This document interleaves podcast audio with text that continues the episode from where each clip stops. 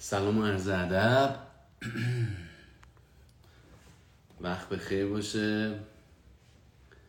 خسته نباشین خسته نباشین. چطورین بچه ها؟ خوبین؟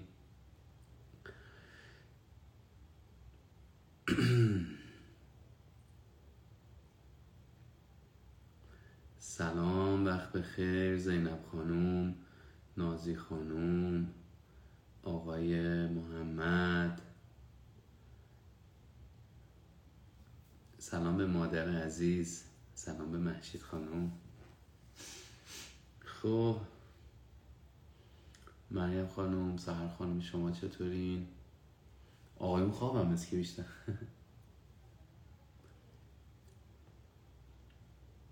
فرهاد جان خوشحالم ببینمت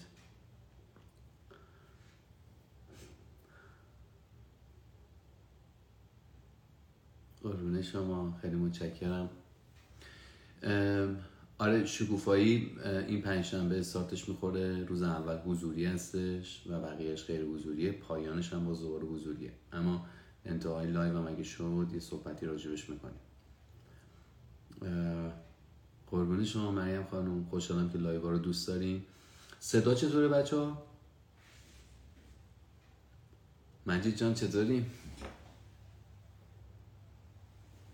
خب سلام علیکم آقا پوریا. خوبه؟ صدا خوبه؟ امید جان ارادت دارم. بچه یه صدا هم به من اگه خبر بدین خب خدا رو شکر میگم عالیه. خدا رو شکر خدا رو شکر. خب. دیگه اگه موافقین شروع بکنیم.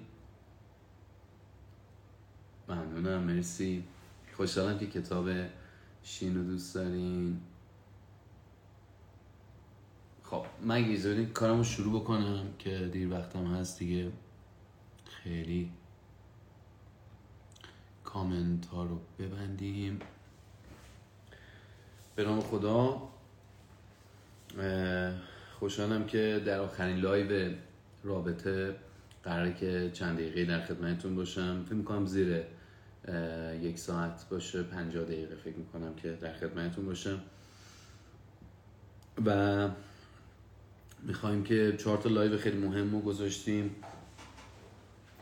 آیا در این رابطه بمانم یا نمانم؟ تیپ بندی زوجین و پیش بینی اونها که آیا در واقع با هم میمونن یا نه. بعد راجع به ساختن اعتماد صحبت کردیم. راجع به هماهنگی در رابطه صحبت کردیم. چهار تا لایوی که در رابطه با رابطه برای شما گذاشتم واقعا خودش دوره مفصل بود. امیدوارم که حسابی استفاده کرده باشین. و فعلا هم هست. امیدوارم استفاده بکنید و ببینید. می‌خوام تو لایو آخر راجع به سه مرحله عشق با شما صحبت بکنم. از نگاه پژوهشگرها و روانشناسان بزرگ رابطه و زوج درمانی. تا ببینیم که ما در کدوم مرحلش هستیم کدوم مرحلش چه خطراتی داره و رابطه کجا به بهترین حالت ممکن می‌رسه و تبدیل میشه. عشق یک تجربه بسیار پیچیده است که روز به روز یا در حال عمیق شدنه یا در حال از بین رفتن. و این توسط فرمول ها و معادلات ریاضی کاملا قابل سنجشه و امثال جان گاتمن در آزمایشگاه هاشون می‌تونن بر اساس رفتارهایی که صورت می‌گیره تشخیص بدن که یک رابطه داره به پایان می‌رسه یا روز به روز داره قوی تر میشه. مرحله اول عشق رو شیفتگی بهتر اسکوزاری بکنیم. یک مرحله ای پر از هیجان و فکرهای جالب و بامزه و بعضی وقتا تلخ و یک حالتیه که انسان پر میشه از تجربه های جدید. و به همین خاطر برای خیلی جذابه. ما یک فردی رو به صورت غیر ارادی یک میل شدید وسواسگونه به نسبت بهش پیدا می‌کنیم. تمایل داریم که خیلی ببینیمش و راجبش فکر می‌کنیم خیلی زیاد. باهاش رویا بافی می‌کنیم. تجربه های بدنی جالبی داره. انسان لحظه که می‌بینه معشوق رو قلبش به تاپ تاپ میفته صداش میلرزه بدنش گرم میشه. و پر میشه از احساس همزمان امید و ترس. امید به آینده و ترس از آینده. هم امیدواره که یک رابطه خیلی خوب بسازه هم میترسه از دست, از دست دادن. این ترس از دست دادن فقط در ترواره رهاشدگی دیده نمیشه. حتی افرادی که آری از این تروار هم هستن ناخداغا تو اون لحظات اول به دلیل شوق زیاد و هیجان زیاد و اینکه احساس می‌کنن چه چیز عجیبی به دست آوردن ممکنه این ترس در اونها هم دیده بشه.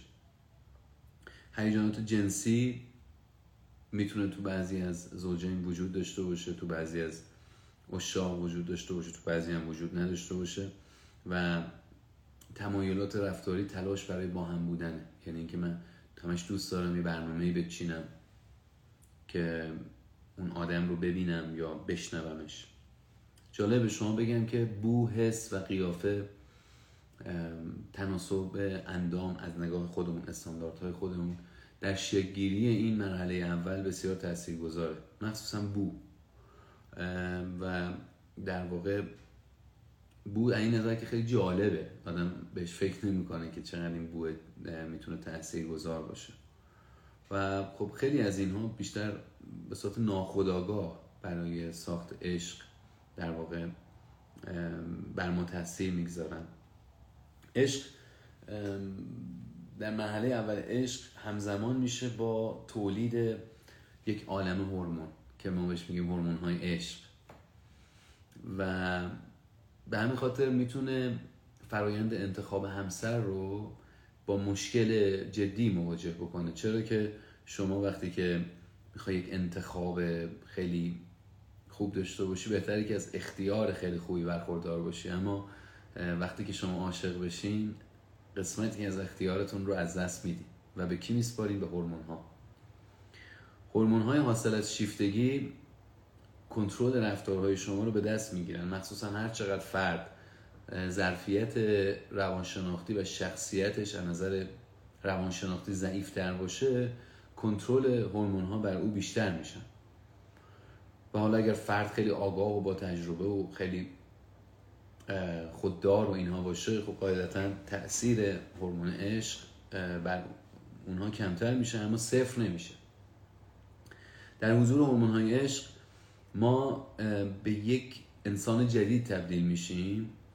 یک سری استانداردهای جدید پیدا می‌کنیم و یک سری از استانداردهای قبلیمون رو دست می‌کشیم ازش.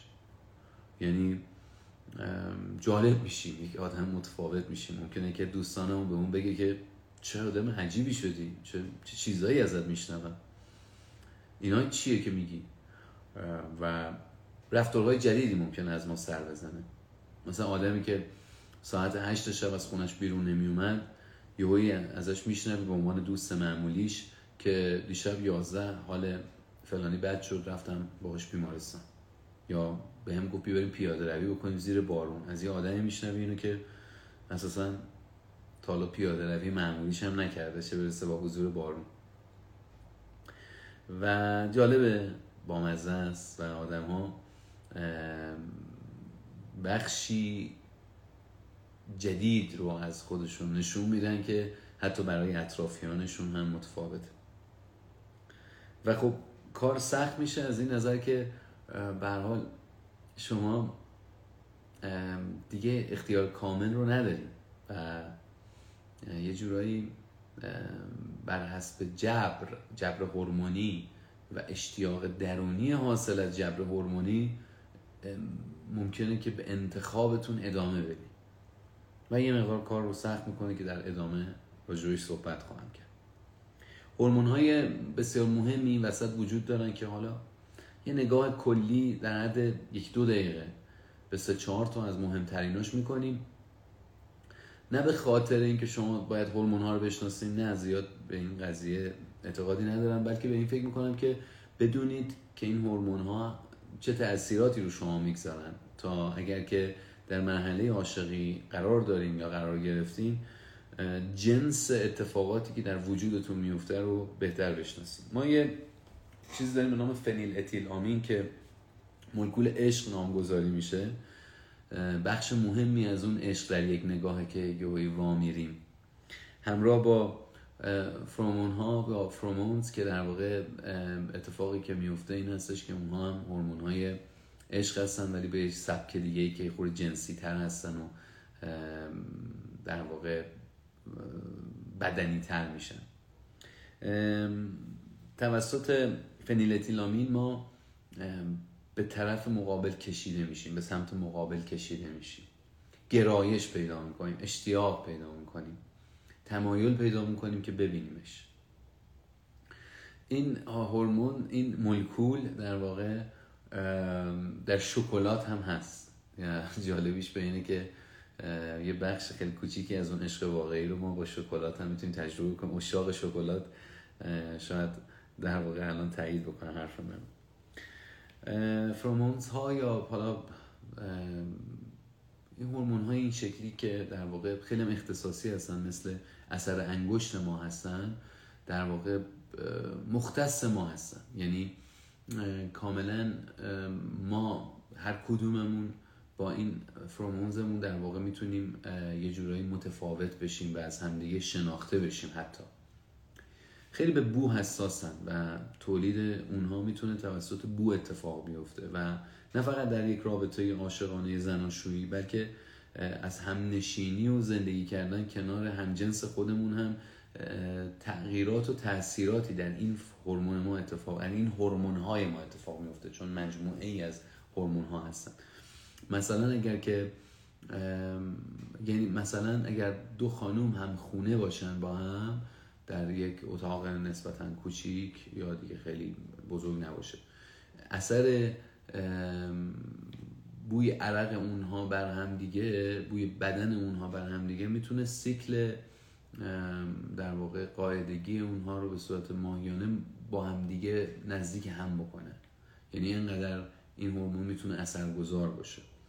یا حتی اگر در یک زندگی زناشویی این اتفاق بیفته این هورمون های مرد بر اساس بوی عرق اون مرد بر اساس بوی بدن اون مرد می‌تونه زنی که سیکل ماهیانش در واقع به هم ریخته مرتب بشه. یعنی اینقدر این هورمون ها توانمند هستن حتی بر دیگری و بر خودمون. باز کردن نیت از باز کردن این هورمون ها تاثیر وحشتناک قوی و مقتدر اونهاست.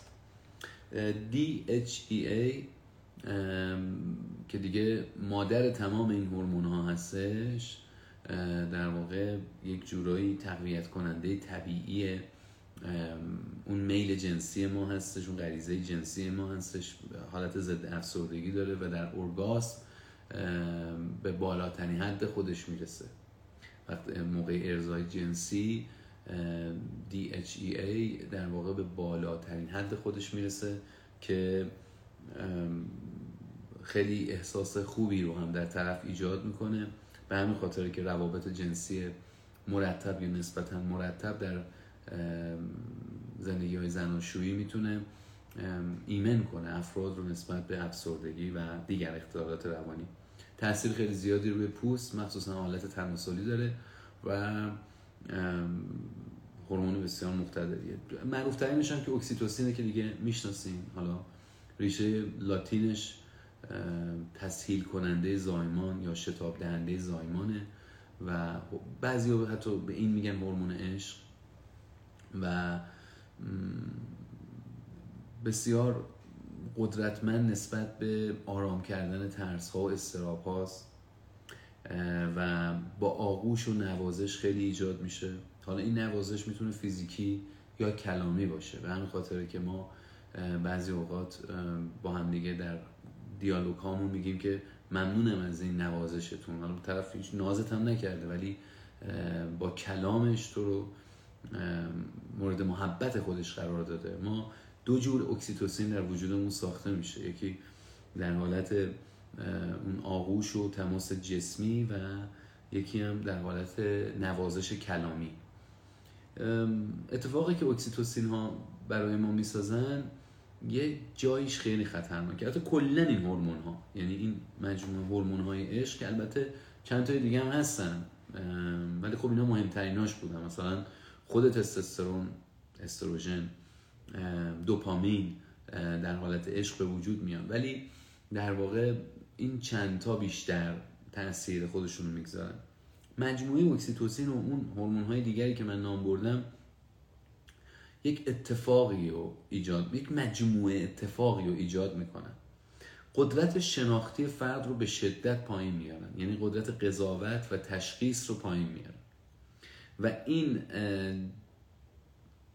جنبندی که بزرگترها مخصوصا افراد دور از رابطه می‌کنن میگن عشق کورت کرده تا حدودی درسته. حالا کور دیگه به معنی پایان تشخیص نظر بینشی و شناختی ولی واقعا حقیقتا این هورمون ها قوه تشخیصی انسان رو پایین میاره روانشناسان تکامل نگر اعتقادشون بر این هستش که برای شکلگیری یک رابطه ما لازم داریم که خود ترس های زوجین رو بیاریم پایین. یعنی طبیعت این احتیاج رو داره که با پایین آوردن این شناخت و قوه تشخیصی خلاصه پیوند رو مبارک اعلام بکنن دیدیم مثلا بعضی از دلال ها و بعضی از مشاورین و بعضی از کسانی که می‌خوان معامله جوش بدن خلاصه تلاش می‌کنن که شما توجه و آگاهی نسبت به یک سری از بخش های اون ملک یا اون زمین یا اون ماشین یا اون هر چیزی که داری می‌خری رو بیارن پایین. وگرنه در واقع شاید این معامله جوش نخوره. انگاه روانشناسان تکامل نگر این هورمون ها باعث بقای گونه انسان شدن و وجودشون باعث شگیری روابط شده و به همین خاطر حضورشون مستدام و مستمر شد. و بنابراین نکته که این وسط وجود داره اینه که این هورمون ها میان تا معامله رو جوش بدن تا قوه تشخیصی ما رو بیارن یه خورده پایین یه خورده مست رابطه بشیم که حالا خیلی هم نخواهیم دقیق مسئله رو بررسی بکنیم و در واقع در ادامه خواهم گفت که واقعا خب یه وقتایی هم حتی در رابطه خیلی هوشمندانه هم ما لازم داریم که یه مقداری مستانگی داشته باشیم مست باشیم و همه چیز رو نخواهیم خیلی دقیق تحلیل و آنالیز بکنیم. همینجا بگم اصلا یه تیکه براتون بگم که مشخص شده که در پژوهش های متفاوت و متنوع مشخص شده که زوجینی که نسبت به هم دیگه یک سوگیری مثبت و حتی یکم توهم دارن اساسا زندگی پایدارتری دارن. یعنی همسرانی که به همسرشون خوشبینن و این خوشبینی یکم اقراق و یا حتی یکم دروغ هم داره احتمال خیلی بیشتر می‌تونن رابطهشون رو بهتر نگه دارن تو اگر که ما با بدبینی یا واقع بینی که در واقع بعضی وقتا با هم دیگه یکی میشن بخوایم به همسرمون نگاه بکنیم. به قول گاتمن اکسیتوسین پرچمای قرمز رو میاره پایین. یعنی تمام اون نقاطی که قبلا برات مهم بود تمام اون گره هایی که در روابط قبلیت خیلی بر اذیتت کرده بود با یک بشکن قضیه حل و فصل میشه. خلاصه اکسیتوسین و دوستان میان معامله رو جوش میدن. و اتفاقی که میفته اینه که این دوتا آدم یا خیلی به هم نزدیک میشن و دم انتخاب میرن یا اصلا انتخاب می‌کنن و ازدواج اتفاق میفته. حالا اینکه ما توسط درمانگر یا مشاور یا روانشناسمون بعضی وقتا دعوت میشیم به زمان دادن به رابطه به خاطر اینکه این پرچم های قرمز یکم بیاد بالا.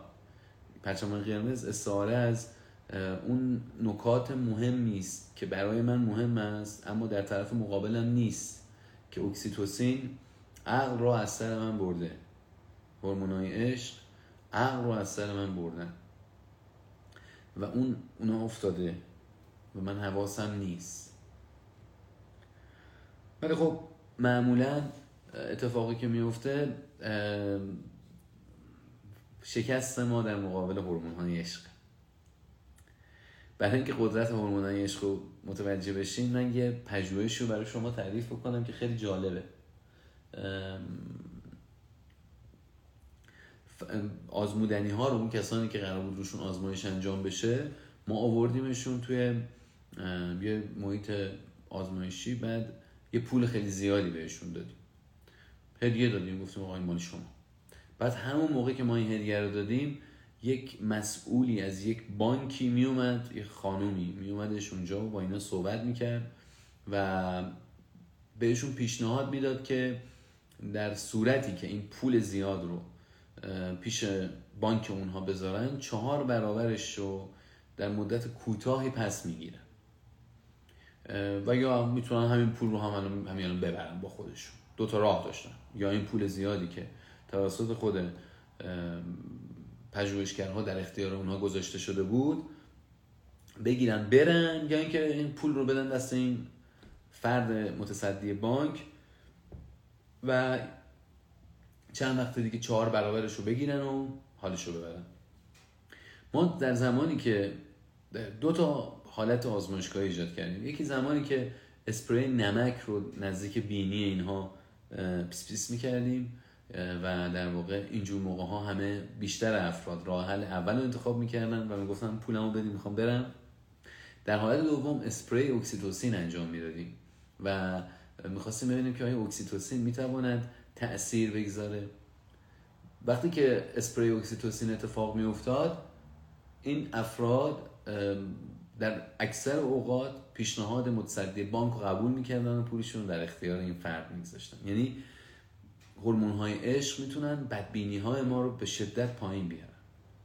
یعنی حالا این برای business هم می‌تونه تاثیرگذار باشه. حالا یه سری دوستان هستن که از تمام روانشناسی در جهت توسعه تجاری می‌خوان استفاده بکنن. این هم نکته داره. و اینجا اتفاقی که میفته ما می‌بینیم که ترس ها پایین اومد. استراب ها پایین اومد. قوه شناختی و توقعات فرد پایین اومد. و طرفی خیلی با اون حضور اون اسپری اکسیتوسین با اینکه عاشق متصدی بانکم نیست در واقع راحتتر اعتماد می‌کنه و پول رو در اختیار اون افراد قرار میده. این دقیقا شبیه روابط عاطفی ماست که در حضور حالا این دفعه اکسیتوسین طبیعی که احتمالا درصد خلوصش هم بیشتره ما تصمیم نمی‌گیریم. ناخداگاه نادیده می‌گیریم. چیزهای بسیار دیدنی رو. به همین خاطر افراد ممکنه برای بار چندم عاشق کسی بشن که دقیقا شبیه شخصیت قبلی اومده که بدبختشون بکنه. ما بر اساس ناخداگاهمون معمولا عاشق میشیم و این ناخداگاه میاد ناخداگاه ما رو فعالتر می‌کنه و با اینکه از قبل قبل از این رابطه و بعد از رابطه قبلیمون به یک خلایی رسیده بودیم و تصمیم گرفته بودیم این سری چیزها بسیار برامون مهمه. مثلا اینکه طرف مقابل معتاد نباشه. من به این نتیجه رسیده بودم که طرف مقابل معتاد نباشه. به این نتیجه رسیده بودم که طرف مقابل یک استقلال مالی حداقل داشته باشه. سطح تحصیلاتش فلان باشه. در حضور عشق تمام این استانداردها فراموش میشه. بعد دوباره دوست نزدیکم میگه اینم که بابا معتاده که بنده خدا. تو چرا دوباره با این مگه قرار نبودی میگه نه ببین آخه می‌دونی این اعتیادش فرق داره این فلان چیز رو می‌کشه این فلان کار رو می‌کنه. می‌دونی آخه تفاهم اون خیلی زیاده این با اون یکی خیلی فرق داره. این آدم متحدیه من دیدم که دارم بهت میگم و شروع می‌کنیم از چنین بحثایی و میریم جلو. و خب این بده دیگه. یعنی ما بر اساس تحواره ها و نقص ها و نیازهای سرکوب شدهمون عاشق میشیم و استانداردهایی که قبل از عشق بر خودمون در نظر گرفته بودیم رو نادیده می‌گیریم وارد یک چرخه و یک سیکل معیوب جدید میشیم. خدمت شما ارز کنم که اگر هورمون ها و عشق شما رو در شرایط ناامن و بیمارگونه قرار بدن اون وقت دیگه این یک عشق خوب نیست.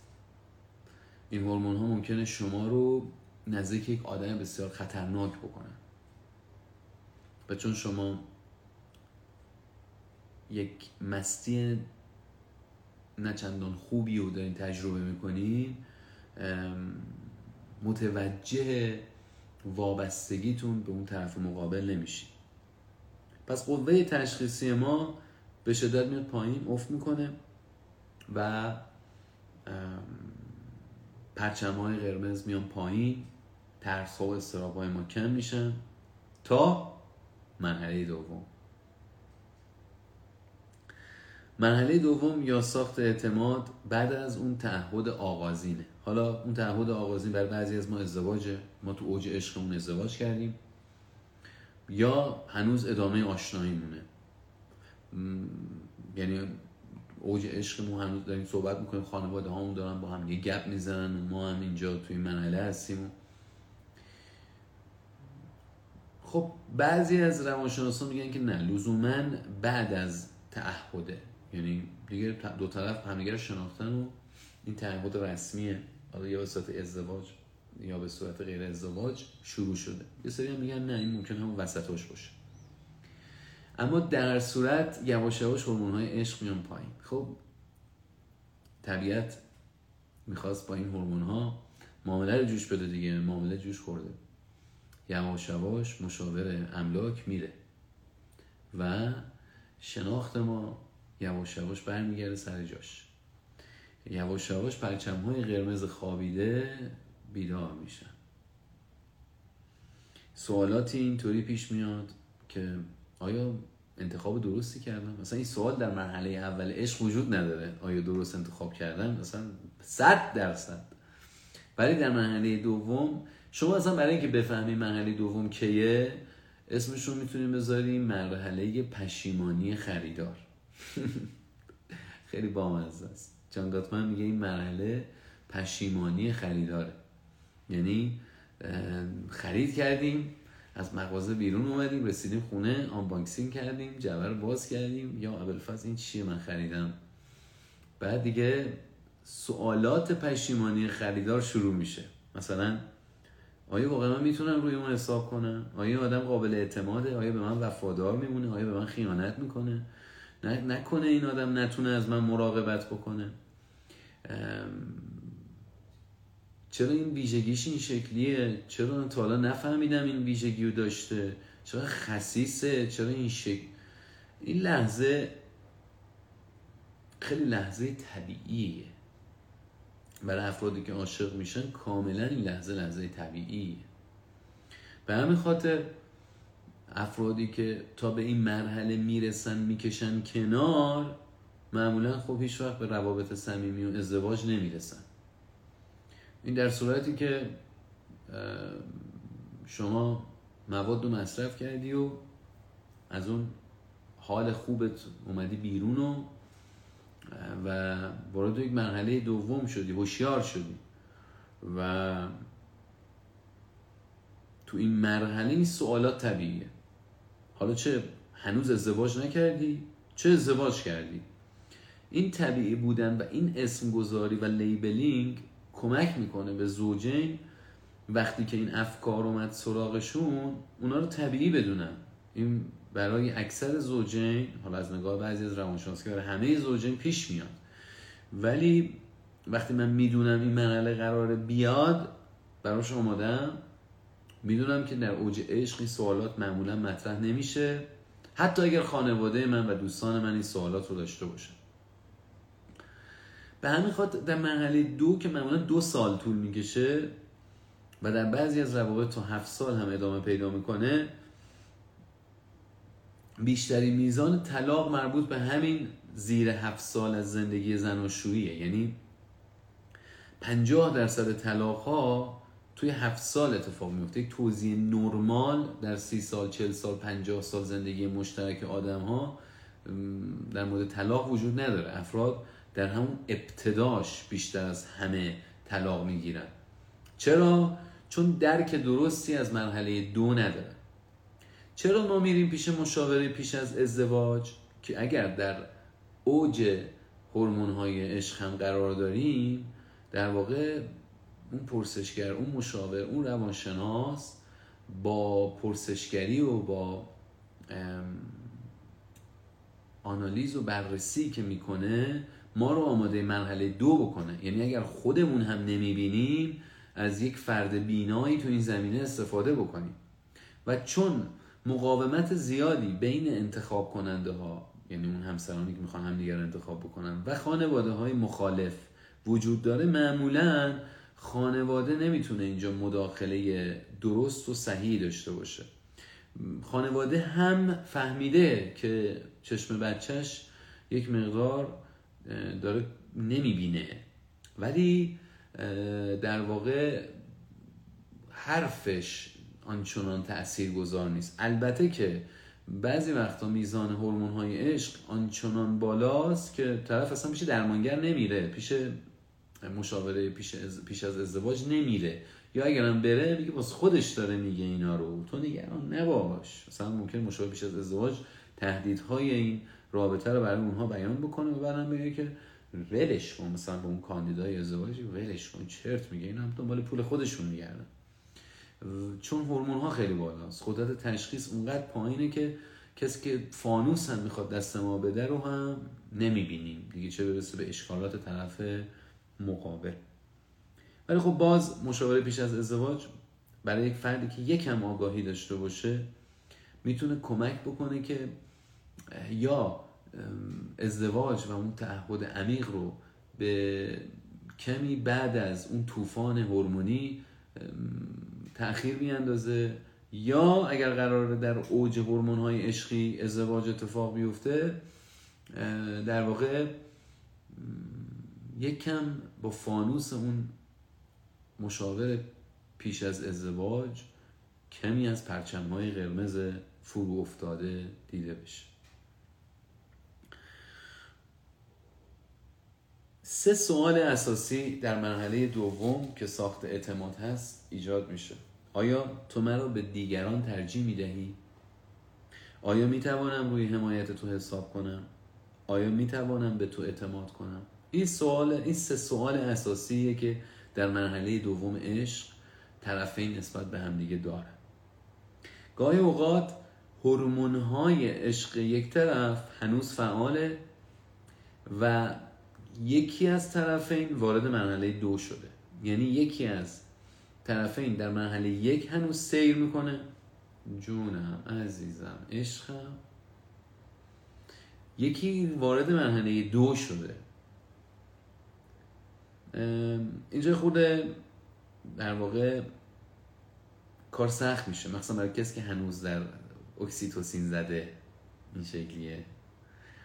ولی خب به خاطر ورود یکی از اون فردها به مرحله دو یه اون یکی هم یواش یواش یعنی حتی زودتر از چیزی که قرار بود وارد مرحله دو میشه. و این دوتا به هم دیگه شروع می‌کنن سوء زن پیدا می‌کنن فکر می‌کنن تحقیق و پژوهش انجام میدن و اینها. پاسخ افراد به این سوالات یعنی این سه تا سوال آیا تو مرا به دیگران ترجیح می‌دهی آیا از من حمایت می‌کنی؟ آیا من می‌توانم به تو اعتماد بکنم؟ خیلیش برمیگرده به دلبستگی ایمن و ناایمن افراد که در دوره شکوفایی این رو کامل توضیح دادم. کامل که نسبتا کامل توضیح دادم. و اونجا خب ما یک بخشی از رفتارهامون در زندگی زن و شویمون در زیر دوازده ماهگیمون. دیگه در زیر 24 ماهگیمون متاسفانه خوشبختانه نظر یه سری از روانشناسان تعیین شده. و اگر که ما توسط والد و مراقب پیشبینی پذیر و دسترس پذیری بزرگ شده باشیم که 65 درصدمون حدودا این شکلی هستیم در واقع در رابطمون پاسخ این سوالات احتمالا مثبته. اگر البته اگر یارو هم یه چیزی داشته باشه دیگه. یعنی اگر که ما در زیر 24 ماهگیمون نسبتا ایمن بزرگ شده باشیم و دلبستگی ایمنی پیدا کرده باشیم که به خاطر تربیت مادرمونه معمولا در واقع جواب اون به این سه سوال اگر طرف هم یه حد هایی داشته باشه مثبت. یعنی میگم آره فکر کنم میترسم و همون فکر می‌کنم میشه بهش اعتماد کرد. به هر حال ممکنه که حمایتم نکنه ولی من فکر می‌کنم حمایتم می‌کنه. من فکر می‌کنم منو به دیگران ترجیح میده. البته باید برم جلوترم ببینم. یعنی عاقله ولی خب احتمالا پاسخ مثبت سوالش به این سوالات. که حالا نیاز به مطالعه بیشتری داره. یک سری از درمانگرها اصلا مبتنی بر دلبستگی شما رو درمان می‌کنن. ولی خب کسانی که دلبستگی ناایمن دارن که خودشون هم چند جورن در واقع بعضی هاشون ناخداگاه پاسخ منفی به این سوالات دارن حتی اگر طرف مقابلشون آدم قابل اعتمادی باشه و قرار باشه از اونها حمایت بکنه. به همین خاطر این دسته از افراد احتمالا باید قبل از ازدواجشون روی این موضوع توسط درمانگر کار بکنن و یه جورایی متوجه بشن که اینکه به کسی نمی‌تونن اعتماد بکنن یا همش فکر می‌کنن دیگران ممکنه بهشون خیانت بکنن یه بخشش برمیگرده به زیر یک سالگیشون به زمان بسیار کودکیشون. نه لزوما رفتارهای طرف مقابل. افرادی که درمان نمیشن تا مرحله یک عشق میرن. صفر تا صد و ظرف چند ثانیه پر می‌کنن. اما صد به بالا دیگه ندارن دیگه. و هی میرن اول رابطه رو یه ماچ می‌کنن برمیگردن دوباره میرن اول رابطه رو ماچ ما به کسانی که خیلی عاشق میشن در ضمن احترام چون اونا که خب خیلیشون آگاه نیستن چه اتفاقی داره میفته براشون. ولی بهشون میگیم موت... یعنی ما که میگم بعضی از ما بهشون میگیم معتادین هورمون های عشق. یعنی اینا بیشتر از اینکه رابطه ایمن رو بخوان اون هورمون های اول عشق رو می‌خوان. یعنی میگن برم یه گاز بزنم بیام. برم یه خورده اکسیتوسین بزنم برگردم. برم هورمون عشق سیرابم کنه. بعد چون از این مدت این هورمون میان پایین دوستمونم از ماشین رابطه میاد پایین. و به امید رابطه بعدی این رابطه رو از دست میده و آنقدر این کار رو انجام میده که شاید دیگه اینقدر بدبین و بدگمان بشه به رابطه یا شاید اینقدر دیر بشه که دیگه اصلا هیچ وقت اون اتفاق براش نیفته. پس یکی از شرایط این که من بتوانم ازدواج کنم و یک رابطه صمیمی و عاطفی درست و حسابی برای خودم ایجاد بکنم این هستش که من بیام آماده این مرحله باشم. آماده این مرحله ای که خیلی هم دلچسب و گوارا نیستش و سوالات منفی در اون ایجاد میشه. حالا جالبه در مرحله یک عشق من ممکنه به خاطر تحواره که داشتم عاشق شده باشم. یعنی چون که تحواره رها شدگی داشتم چون مثلا پدر من در بچگی به خاطر شغلش خیلی نبوده و خیلی وقتا نمیدیدمش و یهویی میذاشته می‌رفته و اینها یهویی عاشق یک مردی میشم که او هم خیلی نیست. اصلا دوستی ها و روابط و کاندیداهای با فاصله دور رو انتخاب می‌کنم. مثلا میگم که آره با یه فردی آشنا شدم که اینجا نیست. ندیدمش. تا حالا ما به صورت اینترنتی و به صورت تصویری با هم در ارتباط هستیم. با فردی آشنا شدم که بیشتر مسافرته و کارش خیلی زیاده و در واقع نیستش. و خب این افراد توسط این افراد تحریک میشن. و حالتهای شیدایی عجیبی پیدا می‌کنن و این تجربه عجیب باعث میشه که حتی میزان هورمون های عشق ها خیلی بیشتر از حالت عادی هم باشه. ووف میره بالا و و زودم طرف رو به مرز خدایی میرسونن و بعد در مرحله دو همون ویژگی هایی که منو عاشق کرده که ویژگی های خوبی هم شاید نبودن لزوما حالا در مرحله دو بولد میشن. من می‌بینم که اه تو کتاب من highlight شده. مثلا میگم که من اصلا عاشق این بودم که این انقدر در دسترس نیست. چرا تازگی ها گله دارم ازش که تو چرا نیستی؟ و این حالت دوباره همون آدم هایی که در مرحله یک طرحواره هاشون گیرشون انداخت رو در مرحله دو از رابطه بیرون می‌کنه. و اینها سیکل معیوب دنده یک و دو عشق فقط تجربه می‌کنن. دنده یک می‌کشه بالا میره بالا. دنده دو میفته پایین. دوباره میره تو رابطه بعدی و همینطور هی ادامه میره تا جایی که دیگه خسته بشه.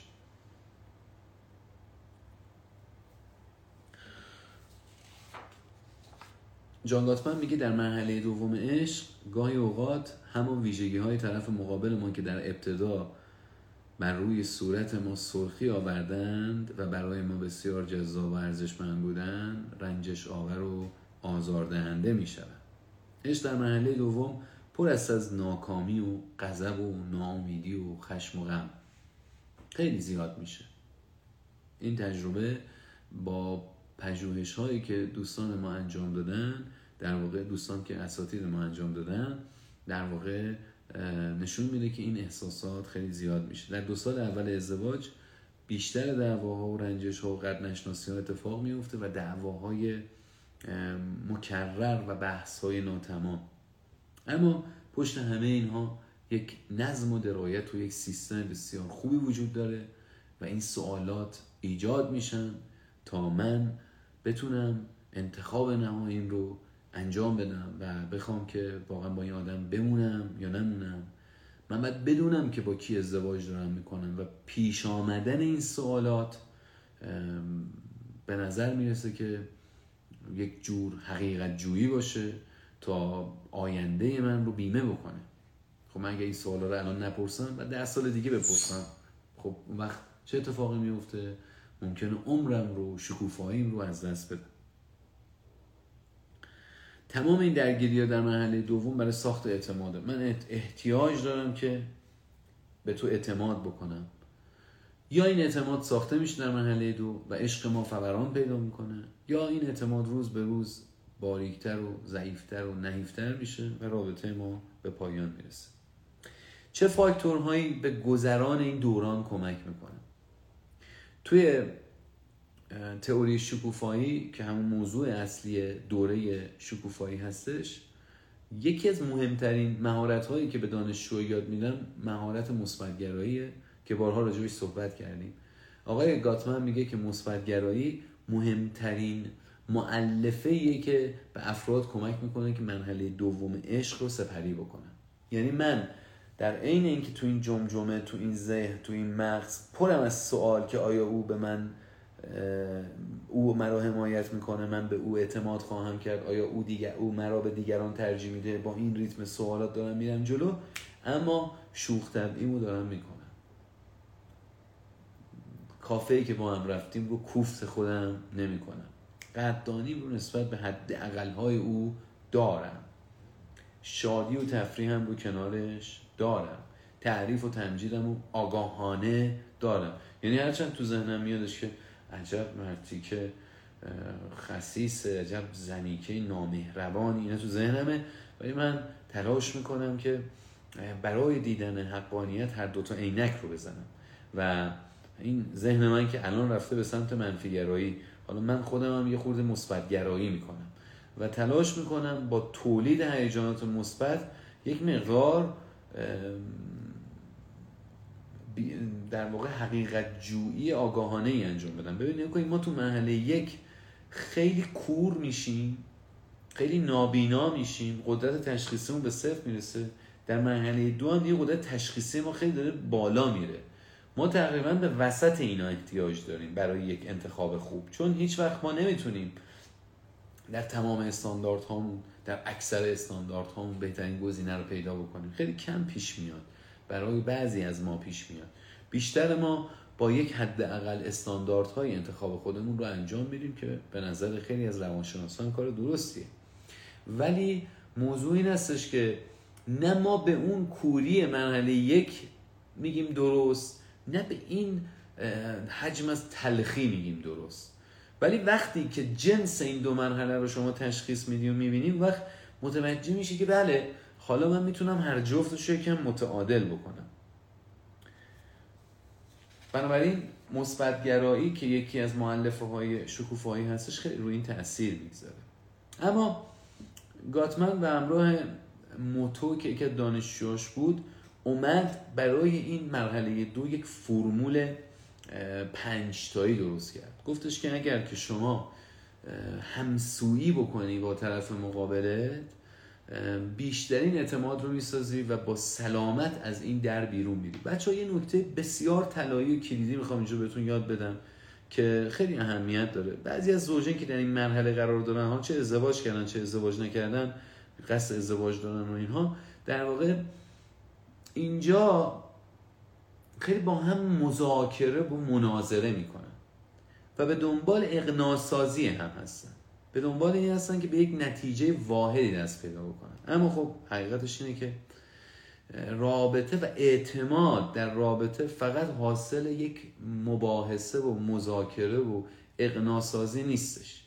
یعنی ما نمی‌تونیم دوتایی بشینیم با هم. تو از من بپرسی که عزیزم من می‌تونم رو تو حساب کنم؟ من میگم بله. خب خیالم راحت شد. خدا رو شکر. همش فکر می‌کردم که نمی‌تونم رو تو حساب کنم. ببین تو منو در آینده حمایت می‌کنی. من میگم بله. ای بابا خوب شد. ازت پرسیدم به خدا. چند روز فکرم داغونه. همش فکر می‌کنم که نکنه تو از من حمایت نکنی. یه سوال آخرم بپرسم. بله بفهمید من می‌تونم به تو اعتماد کنم. به صد درصد. اصلا نگران نباش.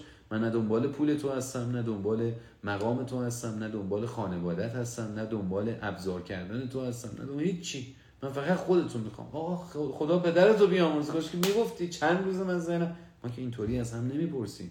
انقدر ساده لوح نیستیم که به طرف مقابل بپرسیم که من به تو اعتماد می‌تونم بکنم یا نه. ما در بحث ها و گفتگوهایمون به دنبال یک همسویی هستیم. به دنبال چیزی هستیم که در اون متوجه بشیم که وقتی که من یقتو می‌گیرم در اوج عصبانیتم آیا تو مشت رو به من می‌زنی یا منو بد جور حل میدی یا فقط یه خورده منو حل میدی که فقط خفه نشی؟ در واقع اینها هم بیشتر اوقات به صورت ناخودآگاه اتفاق میفته یعنی من انقدر عاقلم نیستم که نه اونقدر سادلو هم نه اینقدر عاقل که تو رو ببرم تو مرز دعوا باید بشناسم. نه. این سوالات ایجاد شده و بعد تو حین این سوالات من قاطی می‌کنم پر میشم از خشم و استراب و ترس. بعد حالا متوسط این هستم ناخداگاه که ببینم تو با من چیکار می‌کنی؟ اگر در اوج استراب هام حالا حتی حاصل از تو یا حاصل از زندگی با من همسویی کردی اعتماد من شکل می‌گیره. اینجاست که لحظه خیلی زیبایی از زندگی که ما می‌فهمیم که شکل گرفته اینجاست. آقای یا خانومه بعد چند سال زندگی مشترک برمیگرده میگه که خیلی بهش مدیونم. خیلی برای من زحمت کشیده. این لحظه طلایی و خیلی از زوجای جوون عجله دارم بهش برسم. میگه تو چرا به من اعتماد نمی کنی خب مگه چند ماه ما با هم آشنا شدیم؟ چند سال مگه ما ازدواج کردیم؟ دو سال تا هفت سال طول می‌کشه. اون خیلی برای من زحمت کشیده نه فکر کنی که بردتش توالت سر پا گرفتتش. نه. فکر نکنی که صبحانه ای که براش درست کرده و نهار و شامی که براش درست کرده و ساعتی که براش خریده رو بگه. نه. منظورش اینه که این تو اوج خشم و استرابی که من تو زندگیم داشتم با اینکه حق نداشتم باهاش اونگونه حرف بزنم و اون سوال رو بپرسم با ملاطفت و مهربانی گذشت کرده. بچه بیشترین گذشت و بخشش رو آدم می‌تونه زمانی بر ما انجام بده که نه ماشینی به ما ببخشه بلکه عمرش رو بخشی از عمرش رو از رفتارهای تکانشگرانه ما عبور کنه به سلامت. اون لحظه هایی که ما خوب نیستیم رو به ما ببخشه. این لحظه ها لحظه های طلایی ساخت اعتماد هستن. واسه همین زوجینی که برمیگردن میگن که همسرم خیلی برام زحمت کشیده. ببین تو این یک عالم داستان هست که من فلانجا خیلی خسته بودم. بهش قول داده بودم امشب بریم بیرون. اومدم گفتم من ترکیدم. گفت دیدم لباس پوشیده خجالت کشیدم. گفتم هیچی چی؟ ولش بریم بریم بیرون. گفت ببین خیلی خسته. ای گفتم آره خیلی خستم. ولی به تو قول دادم. گفت نه ولش کن. لباسم رو در میارم چای برات دم می‌کنم بشین. از هزار تا راست و هزار تا درستی و هزار تا صداقت این لحظه اعتماد بیشتر می‌سازه. همسویی لحظات اعجاب برانگیزی هستن که یکی از طرفین برای اون یکی طرف ایجاد می‌کنه. معمولا یک طرف مثبت یک طرف منفیه. خب در اکثر اوقات مثبت و منفی با هم جنگ داره. اما اگر حداقل یکی از این طرفین آگاه باشه این پرابلم این تفاوت بین مثبت و منفی رو از پرابلم تبدیل به پولاریتی می‌کنه. به یک قطبیت و یک انرژی ازش می‌سازه. همونجاست که میگیم تهدید رو به فرصت تبدیل کرد. پرابلم رو به پولاریتی تبدیل کرد. و اینجا اون لحظه اعجاب برانگیز جرقه اعتماده. نه یک بار نه ده بار دو سال تا هفت سال. لحظاتی که من زمانی که خوب نبودم تو با من خوب بودی. و اینجا شاید اوج live ماست اوج این پادکست و صدا و آموزش ماست که در واقع نشون میده که چقدر مهمه که ما در شرایط بد همسرمون با او خوب رفتار بکنیم. این پنج مرحله مرحله اولش آگاهی است. آگاهی از درد شریک زندگی. چه دردی می‌کشه؟ چقدر سخت زندگی. شما چقدر پرفشار این روزها براش. مریض جسمش درد می‌کنه. توی کارش تحت فشار نزدیک امتحاناشه. مرحله دو تحمله. همسویی یعنی که من آگاه باشم چه دردی می‌کشه تحمل کنم. سه توجه کردن به خواسته هاست. حالا این آدمه که درد می‌کشه و خیلی خسته است منم تحملش کردم که خیلی هم کار سختی بود انجامش دادم چه خواسته ای داره؟ چهار گوش دادن غیر تدافعیه. من بهش گوش بدم. بدون اینکه دفاع از خودم بکنم. اسلحه رو زمین می‌ذارم. اون بد حالش من همدلانه دارم بهش گوش می‌کنم. و این میشه مرحله پنج یعنی همدلی. تایید می‌کنم که چه فشار رو دوشش. آرزو می‌کنم بر خودم که بتونم این لحظات رو در مقابل عزیزانم همسرم خانوادم بیشتر بکنم. چقدر جادویی این لحظه ها چقدر عرفانی و معنوی این لحظه ها. چقدر کار سختی این لحظه ها. و چقدر اعتماد ساز این لحظه ها. که تو تو اوج بدی بتونی خوب باشی. ساخت اعتماد خلاصه این چند جمله که بهتون میگم عزیزم وقتی تو آسیب می‌بینی می‌تونی بنویسینش جملات گاتمنه. عزیزم وقتی تو آسیب می‌بینی دنیا برای من متوقف می‌شود. من سراپا گوشم. سعی می‌کنم تو را بفهمم و با تو همدلی کنم. من تو را در این درد و رنج تنها نمی‌گذارم. باور کنید این نشانه و آیه است برای زندگی زناشویی عاشقانه. این چند جمله اگر هر روز یک بار به خودمون یادآوری بکنیم روی یخچالای خونهمون بنویسیمش. و نه فقط در مقابل همسرمون بلکه در مقابل نوجوان به هم ریخته این روزها اونها. عزیزم وقتی تو آسیب می‌بینی دنیا برای من متوقف می‌شود.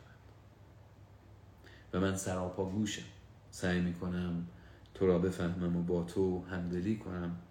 من تو را در این درد و رنج تنها نمی‌گذارم. برای خواهرت برای برادرت برای پدرت برای مادرت. همسویی کار بسیار دشواری بچه مخصوصا زمانی که همسر شما فکر می‌کنین که سرچشمه تمام درداش شما این خب اینجا خیلی سخته. همسرم به هم ریخته است. اما چرا؟ نه به خاطر درس و دانشگاه. به خاطر من. منم مقصر منم. اون میگه بله. من حالا تصمیم گرفتم اراده کردم که با او همسو باشم. ای وای چه دشواری. باید آگاه بشم از دردش باید تحمل کنم دردشو باید خواسته هاشو گوش بکنم باید بهش کمک بکنم و بعدم باش همدلی کنم گوش کردن فعال و غیر دفاعی هم داشته باشم. حالا در رابطه با چی؟ در رابطه با خودم. داره داره انتقادهاش رو راجع من میگه. تو پسر پدر زندگی من در بردی. بله بله خواهش می‌کنم. ادامه بده لطفا. عجب جای دشواری. واسه همینه بیشتر افرادی که میگن من می‌خوام رابطمو نجات بدم نمی‌تونن. چون این پنج مرحله رو نمی‌تونن انجام بدن. چون طرف مقابل منفیه من نمی‌تونم این پنج مرحله سخت رو برم جلو. نمی‌خوام از شما ایراد بگیرم که خودم هم خیلی وقتا نمی‌تونم این کارو بکنم. ولی می‌خوام بگم که اگر ما اطلاعی می‌خوایم در رابطمون باید چنین باشیم تا چنان بشود. وگرنه خب چنان نمی‌شود چون ما چنین نبودیم. بیشتر زوجهای شکست خورده همدیگر توی درد و رنج ها رها کردن. به همین خاطر اعتمادی وجود نداشته. در بسته رفته. تو اوج ناراحتی ها وظایفش رو ترک کرده. position ش رو گذاشته رفته. خب دیگه اعتمادی نمونده. مرحله دو هم که مرحله اعتماده. خیلی اوقات اعتماد نمی‌تونه از طریق مذاکره اینو به وجود بیاد. این لحظه ها لحظه های تستن. شما ساعت ها حرف بزن. با طرف مقابل. بابا من که همیشه کنار تو بودم. مثلا داریم هم چای می‌خورین جفتتون حالتون خوبه. من که همیشه کنارتون من سرشون اینطوری اینطوری می‌کنه. ولی به همین خاطر آقای گاتمن انتقاد خیلی جدی به زوج درمانگرهایی که می‌خوان فقط از طریق مذاکره کار رو ببرن جلو داره. میگه که آقا ببخشید آقا نمیشه از طریق مذاکره. شما باید در زوج درمانگری درمانگر, درمانگر رو داره میگه. بعد بری به سمتی که همسویی ایجاد کنی بین این دوتا. و این دوتا رو بری به سمتی که پای شنیدن دردهای هم دیگه قرار بگیرن. وقتی همسویی اتفاق افتاد حالا ریپیر یا تعمیر یا ترمیم اتفاق میفته همسران اعتماد ساز در حالت خلق منفی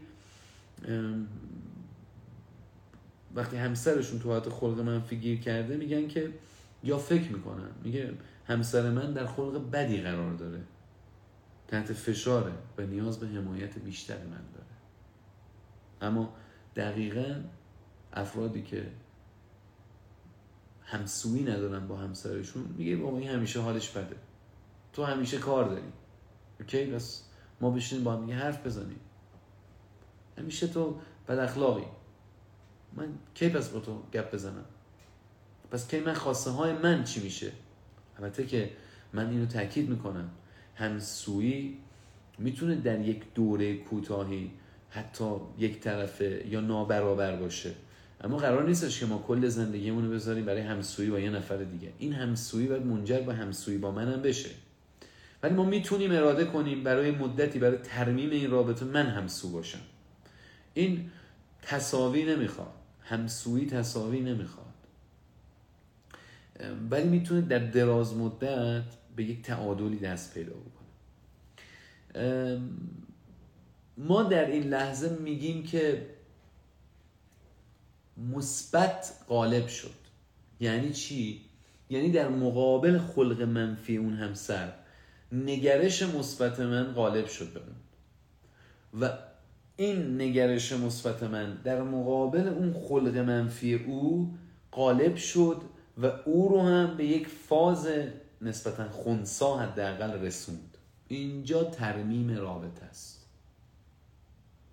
که قلبه احساسات مثبت شکل می‌گیره. احساس مثبت اون نه احساس مثبت من.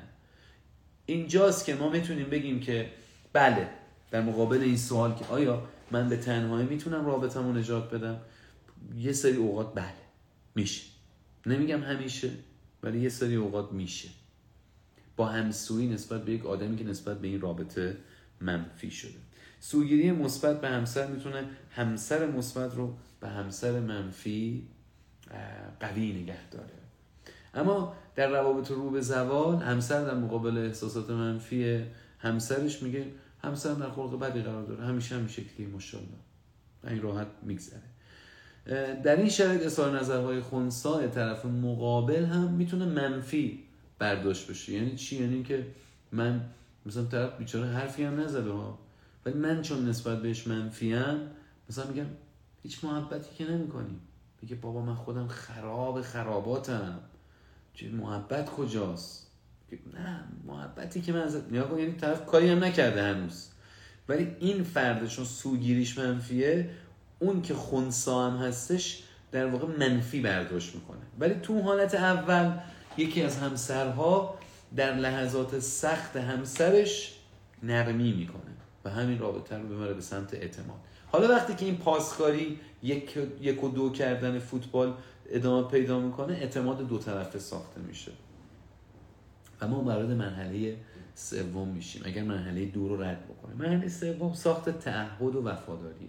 من دیگه زمان live به پایان رسیده. فقط اشاره خیلی کوتاهی به این مرحله می‌کنم. اگر شما خیلی live دوست داشتین و خیلی شیرش کردین و اینها من در واقع با شما بعدا مرحله سه رو خیلی کامل پشت سر می‌ذارم. مرحله دو ساخت اعتماد بود. مرحله سه ساخت تعهد و وفاداریه. ما ممکنه از مرحله دو بگذاریم به همدیگه اعتماد بکنیم ولی مرحله سه رو خراب بکنیم. مرحله سه که خیانت ها شکل می‌گیره. حالا چه خیانت های جنسی چه خیانت های غیر جنسی. معمولا افراد از اعتماد میگذرن وارد مرحله سه میشن. و اینجا یک دوراهی به وجود میاد. دوراهیه اینکه من همسرم گرامی می‌دونم و گرامی میدارم و قد شناسشم یا اینکه همش درگیر رنجش و خمش و خشم و کینم نسبت بهش. در حالت اول که گرامی میدارمش قد دانشم به ارزای دو طرفه نیازهام قائلم. یعنی میگم که من هم من باید ارزاشم هم او. درسته که فکر من بیشتر به فکر خودمه اما من تلاش می‌کنم آگاهانه در پی ارزای او هم باشم. و اینجا هی وفاداری اتفاق میفته یعنی من یک رابطه برنده برنده رو می‌برم جلو. من ببرم اونم باید ببره. اما افرادی که در مرحله سوم عشق از رابطه پرت میشن بیرون از زندگی زن و شوی پرت میشن بیرون کسانی هستن که به دلیل خشم و رنجش و کینه وارد یک مکانیزمی میشن به نام سوگیری و مقایسه منفی و دائما همسرشون رو با دیگران مقایسه منفی می‌کنم میگم فلانی چه شانسی برده که قبلا توی یکی دیگه از live ها به این موضوع اشاره کردم. فلانی چه شانسی برده فلانی نگاه کن. خب دو تا چیزی که خیانت رو مهیا می‌کنه. اولا بیشتر خیانت ها یک شبه اتفاق نمیفته خیلی از خیانت ها این گونه به وجود میان که یواش یواش آجر به آجر ساخته میشن. یعنی میشه گفت بنا گذاشته میشن خیانت ها در رابطه ای که قدردانی قالبه نسبت به رنجش روز به روز احتمال خیانت کمتر میشه و ما می‌تونیم پیش بینی بکنیم که اینا به هم خیانت نمی‌کنن. در رابطه ای که رنجش غالبه به قدردانی ما داریم آجر به آجر خیانت این خیانت رو در این رابطه قرار میدیم.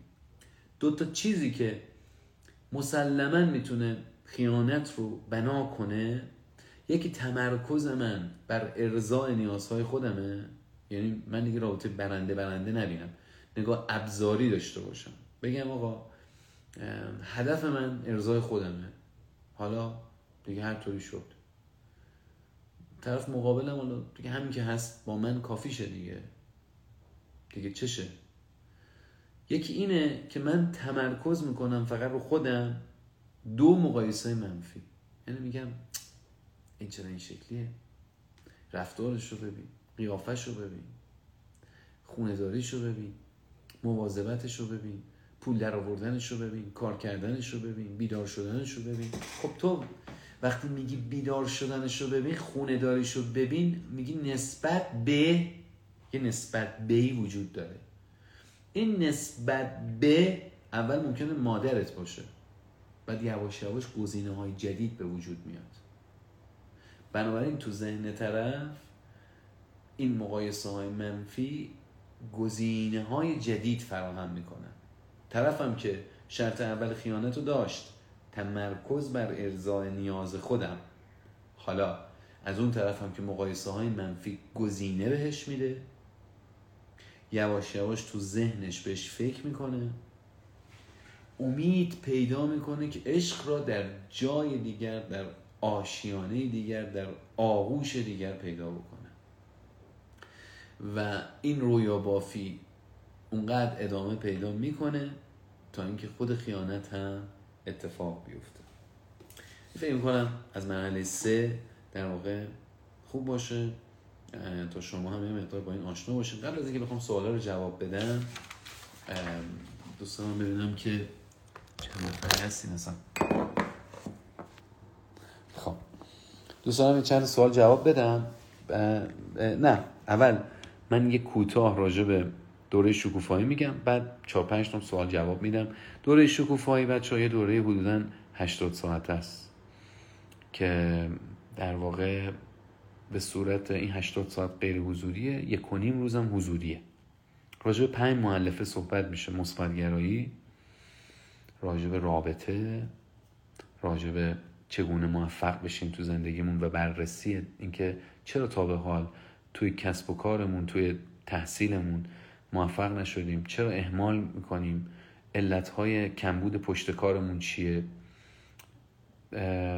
چرا تو روابطمون نتونستیم ارتباطات بهتری بسازیم؟ دلبستگی ما ایمنه یا ناایمنه؟ چگونه رابطمون رو از نو بسازیم؟ کشف نقاط قوت.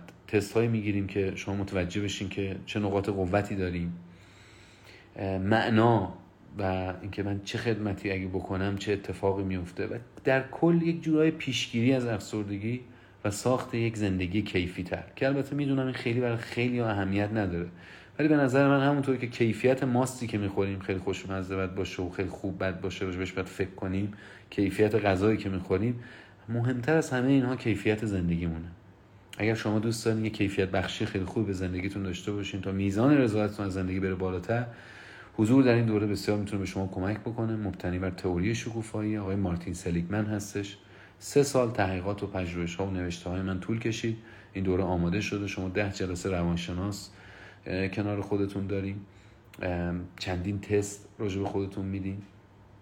و روز پنج شنبه اگه اشتباه نکنم میشه 27 مرداد صبح تا بعد از ظهر تقریبا تا هفته بعد از ظهر کنار هم دیگه هستیم. یک بخشی به صورت حضوری بهتون درس میدم. میرین بقیه کارها رو با کمک کوچ ها و روانشناسای خودتون ادامه میدین و بعد جلسه آخر رو هم یک روز دیگه دور هم جمع میشیم و کنار هم خواهیم بود. سه چهار روز بیشتر فرصت نمونده و و امیدوارم که خیلی زود به جمع ما اضافه بشیم بریم سوال جواب بدیم.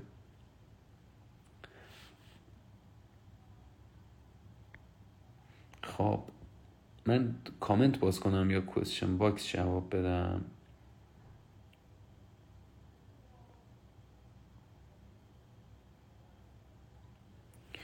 سوالی پرسیدن دوستمون که اگر همیشه در اوج بدی خوب باشی ولی هیچ وقت برات جبران نشه چی؟ بیایم این جمله رو خود جزئی تر با هم بررسی کنیم. شاهد شما من به عنوان قاضی از شما می‌پرسم. مثلا فکر کنم قاضی دادگاه شاهد شما برای اینکه شما همیشه در اوج بدی خوب بودی کیه؟ خودت؟ و خودتی که تایید می‌کنی؟ خب ما نمی‌تونیم این جمله رو لزوما باور بکنیم. خیلی از افرادی که به درمانگرها مراجعه می‌کنن در واقع ادعای اینو دارن که همیشه مخصوصا این کلماتی که با قیود مطلق به کار برده میشه قابل تعمقن. همیشه من در اوج بدی ها خوب بودم. این یه خود خودش یه مسئله است. چجوری به این نتیجه رسیدی؟ چون من کمتر اصلا آدمی نمی‌شناسم که بتونه همیشه خوب باشه. به حال همه ما ایراداتی داریم. ولی این جمله ممکنه اصلا هیچ وقت نذاره که تو اشکالات خودت رو ببینی و در واقع به مشکل می‌خوری خود این جمله. دوم اینکه هیچ وقت برای جبران نشده. باز دوباره شاهد قسمت دوم چیست؟ ببین همیشه و هیچ وقت دوتا کلمه هم اینجا که خطرناکه. یعنی هیچ وقت یعنی حتی در روزهای آشنایی هم این اتفاق نیفتاده. در روزهای اول زندگیتون هم این اتفاق نیفتاده. در زمانی که شما مریض شدی هم این اتفاق نیفتاده. هیچ زمانی نبوده مثل مثلا دوران بارداریتون که همسر شما با شما کارهای خوبی انجام بده و به شما کمک بکنه و با شما همسو باشه و همدلانه به شما گوش بکنه. ما اول باید به یک درجه از آگاهی برسیم که مسئله رو بفهمیم درکش بکنیم و بعد شروع بکنیم به حلش. گاهی اوقات این قضاوت ها و این نتیجه بندی البته می‌دونم که این دوستمون هم به هر حال می‌خواسته یه دونه کامنت بنویسه سوال توی question box بذاره نمی‌تونست قصه تعریف بکنه که. من ایشون رو نمیگم. من دارم میگم که کلا هممون در جمع‌بندی هامون یه مقدار باید آگاه تر باشیم. و بعد یه, یه چیزی یادتون باشه. خیلی از روابط رو میشه نجات داد. مگر چند تا رابطه رو اصلا اعتمادش خیلی کمه. یکی رابطه با افرادی که اعتیاد جدی دارن. حالا این اعتیاد می‌تونه اعتیاد به الکل باشه می‌تونه اعتیاد به مواد باشه. اعتیاد به سکس باشه. یک سری کسانی که آقا صفر و صدش یکیه گفته من نمی‌خوام این رابطه رو. خب تو در مقابل این دو گروه خیلی احتمالش البته که هستن گروه های دیگه هم که نشه در مقابلشون درست کرد یا احتمالش کم باشه. بنابراین شما اگر که جزو این گروه های محدود و خط قرمزی نباشه احتمالا یک جایی از جمله اولت غلطه یا یک جایی از جمله دومت. اگر جمله اولت غلطه که خب می‌تونی این به بعد بهتر باشی و همسوتر باشی تو اعتماد بسازی. به بعد بچه دقت بکنید کجا این شما. قاعدتا کسی که این جمله رو می‌نویسه تو مرحله یک که نیست. اکسیتوسین اگه داشتش که الان تو این شرایط قرار نمی‌گرفت. پس یا مرحله دو یا مرحله سه. حالا برای اینکه ببینیم مرحله دو هستیم یا سه می‌پرسیم که آیا من به او اعتماد دارم؟ آیا من روی او حساب می‌کنم؟ آیا او از من حمایت خواهد کرد؟ آیا او مرا به دیگران ترجیح میده؟ احتمالا جواب ایشون منفیه. میگه نخیر میگه پس خیلی خوب. مرحله دوم شما لغزیده. شما در مرحله دو عشقیت مشکل داری. اعتماد وجود نداره. تازه اگر ایشون میگه بله به همه سوالات شما جواب مثبت دادم ما می‌رفتیم سراغ یه سوال دیگه. آیا او به تو اعتماد داره؟ آیا او فکر می‌کنه که تو ازش حمایت خواهی کرد؟ آیا او فکر می‌کنه که تو او رو به دیگران ترجیح میدی؟ یعنی میزان اعتماد او به تو رو هم بررسی می‌کردیم اگه این اعتماد دو طرفه وجود داشت پس مشکل تعهد و وفاداری ما احتمالا تو مرحله سه داریم. که اونجا هم ما می اومدیم دوباره چی رو چک می‌کردیم؟ آیا تو مقایسه منفی داری در زندگی نسبت به همسرت؟ آیا دائما اون رو مقایسه می‌کنی؟ آیا تمرکز تو بر ارضای نیازهای خودته؟ و بعد اون live های قبلی که راجع به انواع خیانت های غیر جنسی صحبت کردیم و قاعدتا نقطه روبروش که می‌شد وفاداری ها خب بریم یک سوال دیگه جواب بدیم.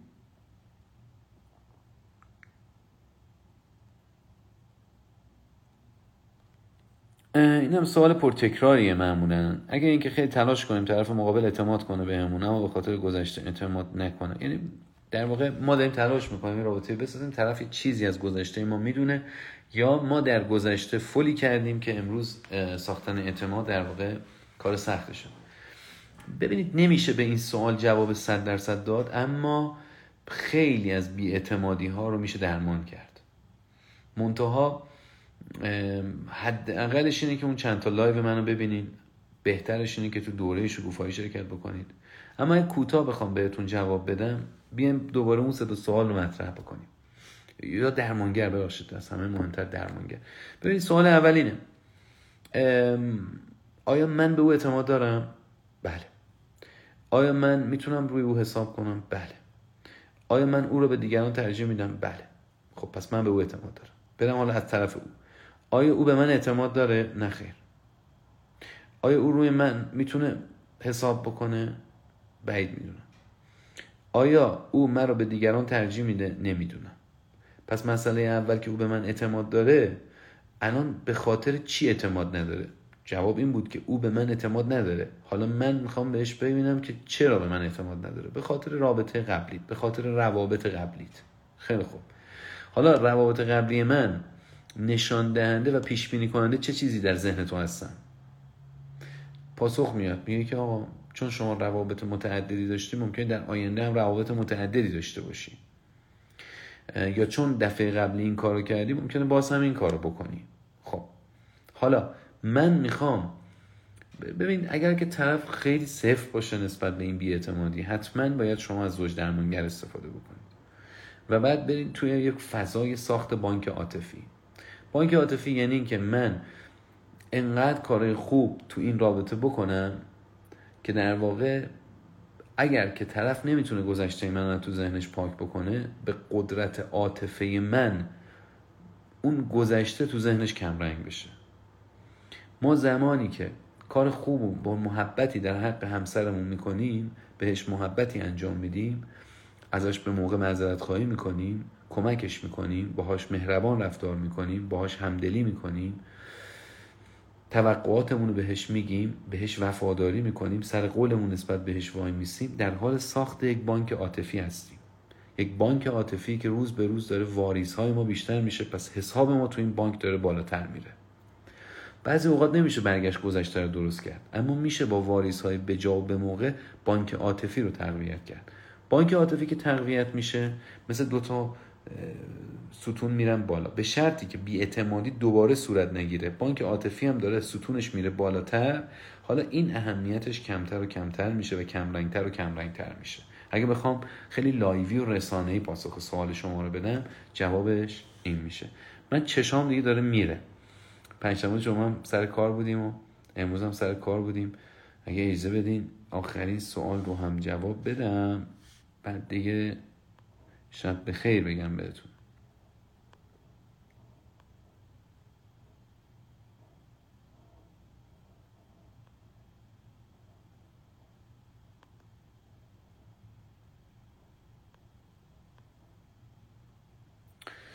چرا بهش محبت می‌کنم؟ ازم فاصله می‌گیره.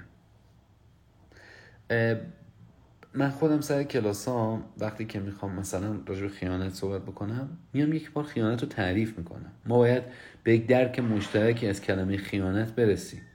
ببینیم آقا من و تو خیانت رو درست فهمیدیم؟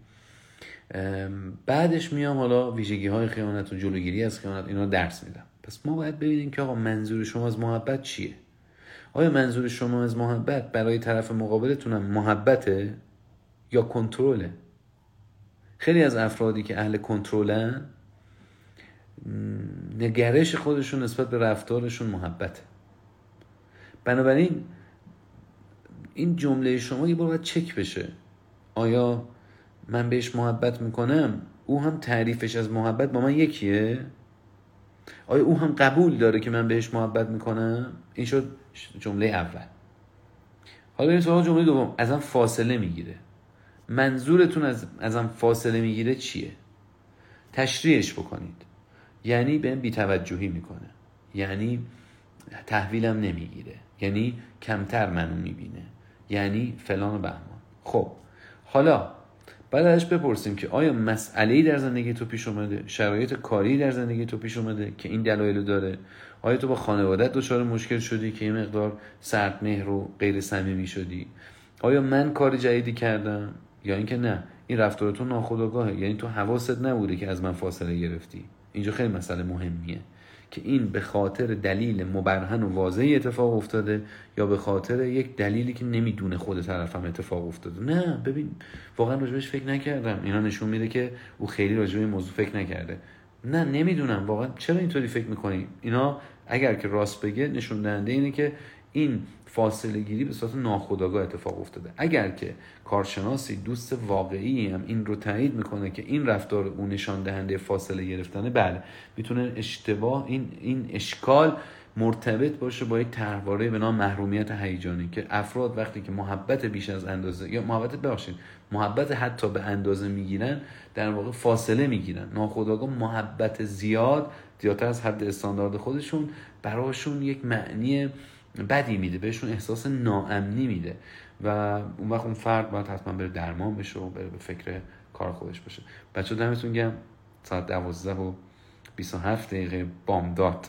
اینجا تهران است. من علی میر صادقی. همیشه عاشق و دوستدار شما. خوشحالم که خداوند این افتخار به من داد که امشب بتونم به شما خدمت بکنم. امیدوارم یک قدم کوچیک در بهبود زندگی شما و همسرتون و یا در زندگی مشترکتون در آینده برداشته باشم. ممنونم که با به اشتراک گذاشتن لایو انگیزه من رو برای خدمت رسانی بیشتر افزایش می‌دید خداحافظ.